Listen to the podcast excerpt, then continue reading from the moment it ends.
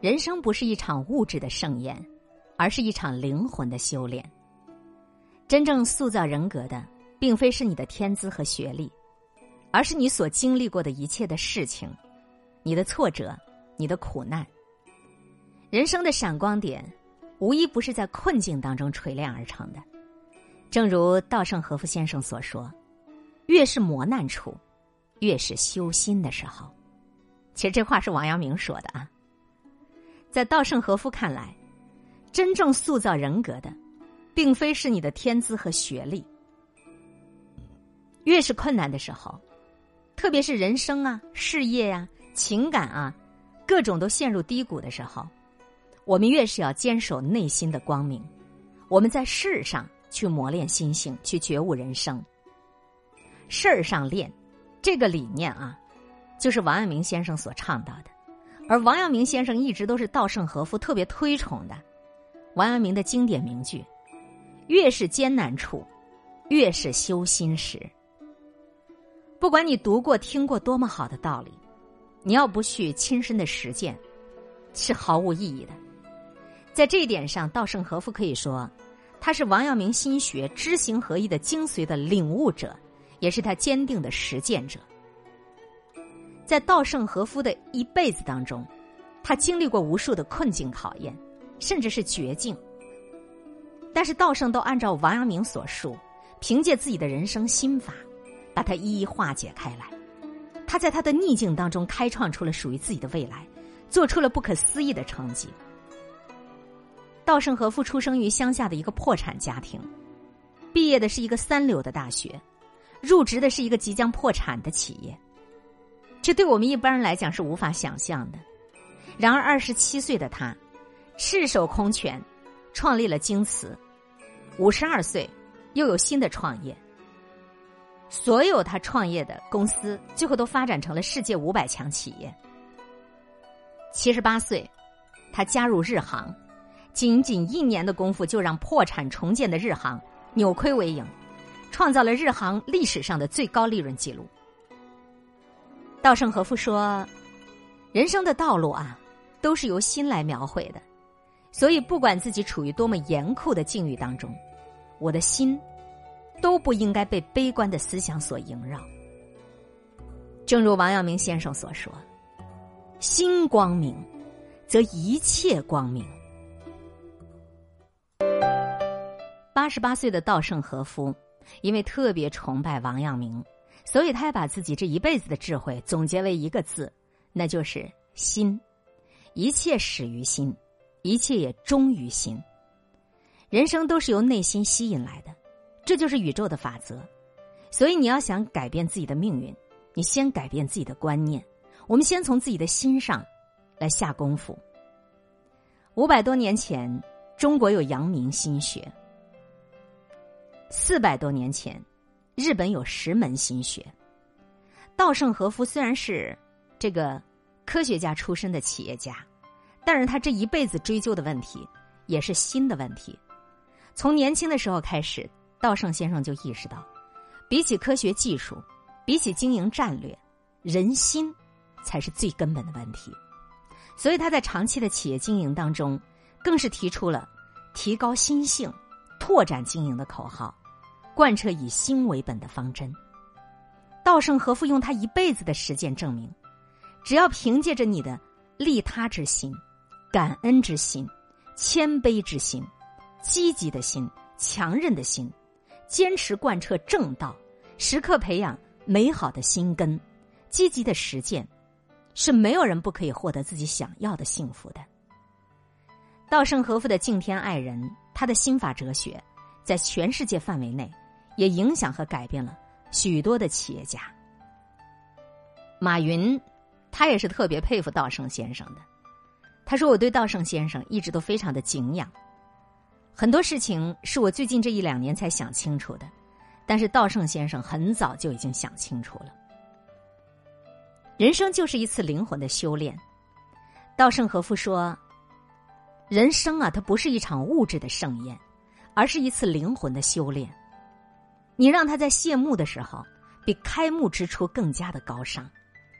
不管你多么富有，你多么有权势，当你生命快要终结的时候，你所有的一切都只能留在这个世界上，唯有灵魂，他能够跟着你走下一段的旅程。道圣先生竭力主张的每日精进，就是让我们努力穿越灵魂，达到心灵深处的那个真我，对照这个真我，诚实的去回顾我们的过去，来指导现在我们每一天的行动。每一天，我们都在一起精进修行。修炼心灵，净化心灵，我们可以从五个方面入手。悟透改变一生，跟着稻盛和夫一起来学一学。首先，利他心其实也不是稻盛和夫的，王阳明早就这样讲过啊。做人做事，你的动机是至关重要的。稻盛和夫小的时候还是个孩子王，有时候呢，为了保护伙伴，稻盛和夫明知道不行，他也要出面，被人打得趴在地下也不能躲着走。他当时就明白一个道理：有私心的人他是当不了孩子王的。这也为后来稻盛开悟利他之心种下了一个种子。我们来看看一个单位上，但凡是当个领导的，如果他的私心太重，那是做不久的。后来稻盛和夫经过一系列的身心磨练，完全放下了创业之初他所怀抱的个人动机，他把京瓷的存在意义从利己转变为利他，稻盛和夫才觉得自己成了一个真正意义上的企业家。当我们每个人以利他之心在为社会。在为世人倾注力量的时候，自己的人性就得到磨练了，你的幸福感和充实感就会降临到你身上，你的人生也就有了更深刻的意义，还有更大的价值。稻盛和夫先生就是在这个看起来很简单的道理当中，悟出了人生无数转机的力量。你要相信这个宇宙，它有一种生生不息的意志和力量，这种力量就是一种向善的力量。我们用利他之心，这是符合向善的宇宙意志的。所以，不管你是企业家，还是一个普普通通的平民百姓，你每天注意你的起心动念，你去做事，都是怀着一颗利他的心。从这一点开始出发，你的智慧宝库一定会被打开的，你也一定会享受到灵光一现的惊喜的。稻盛和夫说。我们尽量的来抑制自身的欲望，用亲切的关爱的心去为他人尽力，这也可以说是上天赐予我们生命的最重要的意义。用心去发现，环顾四周，真正的能够成就大事的人，真正的能够做大做强、优秀的人，无一例外，他们都是在成就他人当中，从而完成了自我的展现和圆满。用我们老祖宗的一句话讲啊。就是有心栽花花不开，无意插柳柳成荫。有时候你是完全抱着一种利他的心在做事，最后最受益的反而是你自己。好人一定会好自己的。除了利他的心，我们还要有的是感恩的心。感恩、惜福、知足，活在当下，天天都在讲，这是做人的根本。你看啊，生命当中。那种没有感恩心的人，觉得一切一切都是得之应得，什么都是你应该给我做的，然后我就应该可以安之若素的在这享受的。这种不知感恩的人，他的精神是永远没有办法得到成长的。稻盛和夫说：“人类生存于森罗万象的大千世界里，只有当一个人对所有的事物都怀有感恩的心，他才能够最终得到救赎。感恩的心看起来微不足道。”其实却有着强大的能量。常怀感恩之心的人，他不仅会对周围释放出善良的意蕴，他自身也会形成强大的能量磁场。他会吸引到更多的人、更多的资源来帮助他成就他。我们对于自然万物感恩，感恩太阳、雨露、花香；我们对父母妻儿感恩，我们对朋友同事感恩。我们对命运给我们的苦难感恩，我们对当下我们拥有的一切的一切感恩。感恩能够让我们的身心得到高度的整合，并且带领着我们走向天人合一的这种究竟之路。越感恩，越富有。不信你放眼望去，除了感恩心和利他心，还有一个谦虚的心。老子《道德经》云。上善若水，水是谦卑的，尽往低处走，无怨无悔，胸怀所至，终于可以成为小溪，成为江河，成为海洋。稻盛和夫常说：“唯有谦卑的领导者，他才能创造出一个合作的团队，并且引导这个团队走向和谐，长远的获得成功。一个成功的人，到了最后之所以没落。”常常是因为这个人，他总是自以为是，他总是自大自满，他没有丝毫的谦卑之心。稻盛和夫却是因为能够保持一直以来的谦卑之心，不断的从周围的环境当中去吸取人生的智慧，所以他才能把企业经营的越来越出色。万物皆有灵啊，怀一颗谦卑的心，以万物为师。人生就能够生出无穷无尽的力量。再来说一说积极的心，你所想的一定会成为你的命运。人这一辈子要获得一个光明的出路，就必须拥有积极的心。凡是我们从积极的角度去出发，我们精神饱满的，我们来应对各种挑战。一个人如果他太多的妒忌心、记恨心、憎恶心这种负面情绪老是支配着他。那这个人的能量啊，精神状态，他就是一个负数。那么最终他的人生也会是一个负数。相反，同样的遭遇，同样的境界，哎，他能够用一个这个相反的精神状态，那就不一样了。一个正直向上的、抱有积极思维方式的人，他就容易幸福，他就容易美好。你要想啊，你生命中遇到的每一件事情，它其实都是来成就你的。稻盛和夫这一辈子都把自己的困难，把他遇到的所有困难当成是提升自己的机会。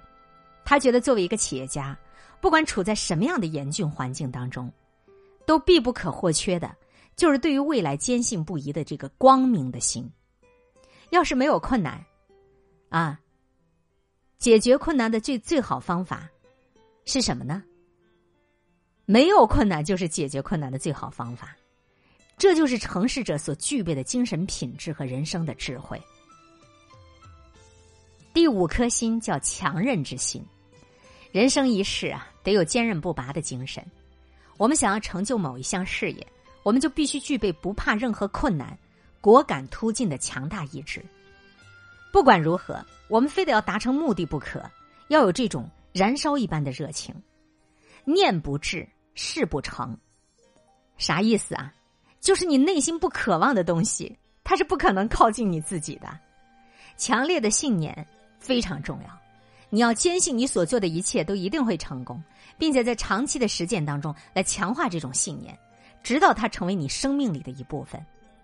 稻盛和夫经常用“燃烧的斗魂”来表达这层意思。他强调，在激烈的竞争当中，一个领导者就需要具备领导者必须的。像角斗士一样的坚韧的意志，这样他才能够率领团队取得胜利。持续的力量，就能够让平凡变成非凡。拥有一颗强韧的心，还能够每日精进，踏踏实实的在当下的生活里一步一个脚印的去修行自己。道圣说：“这个人哪里需要远离凡尘去修炼啊？工作场所就是你修炼精神的最佳场所。”工作本身，它就是一种修行。只要每天都踏踏实实的努力工作，培养崇高的人格，你的美好人生一定能够唾手可得。活在当下，心怀平和喜悦之心，和你繁重的工作一起修行吧。这就是最好的人生态度。你的心，是你今天一切的根源。今天会遇见什么人，会发生什么事？都有各种意想不到的可能性。分享传播有力量的文字，亲近感受真善美的观点和态度。空中和你相互勉励，保持微笑、淡定、从容的好心态。祝福有缘分在这里遇见的你，身体好，心情好。我是海林，欢迎来听，一切刚刚好。本节目由喜马拉雅独家播出。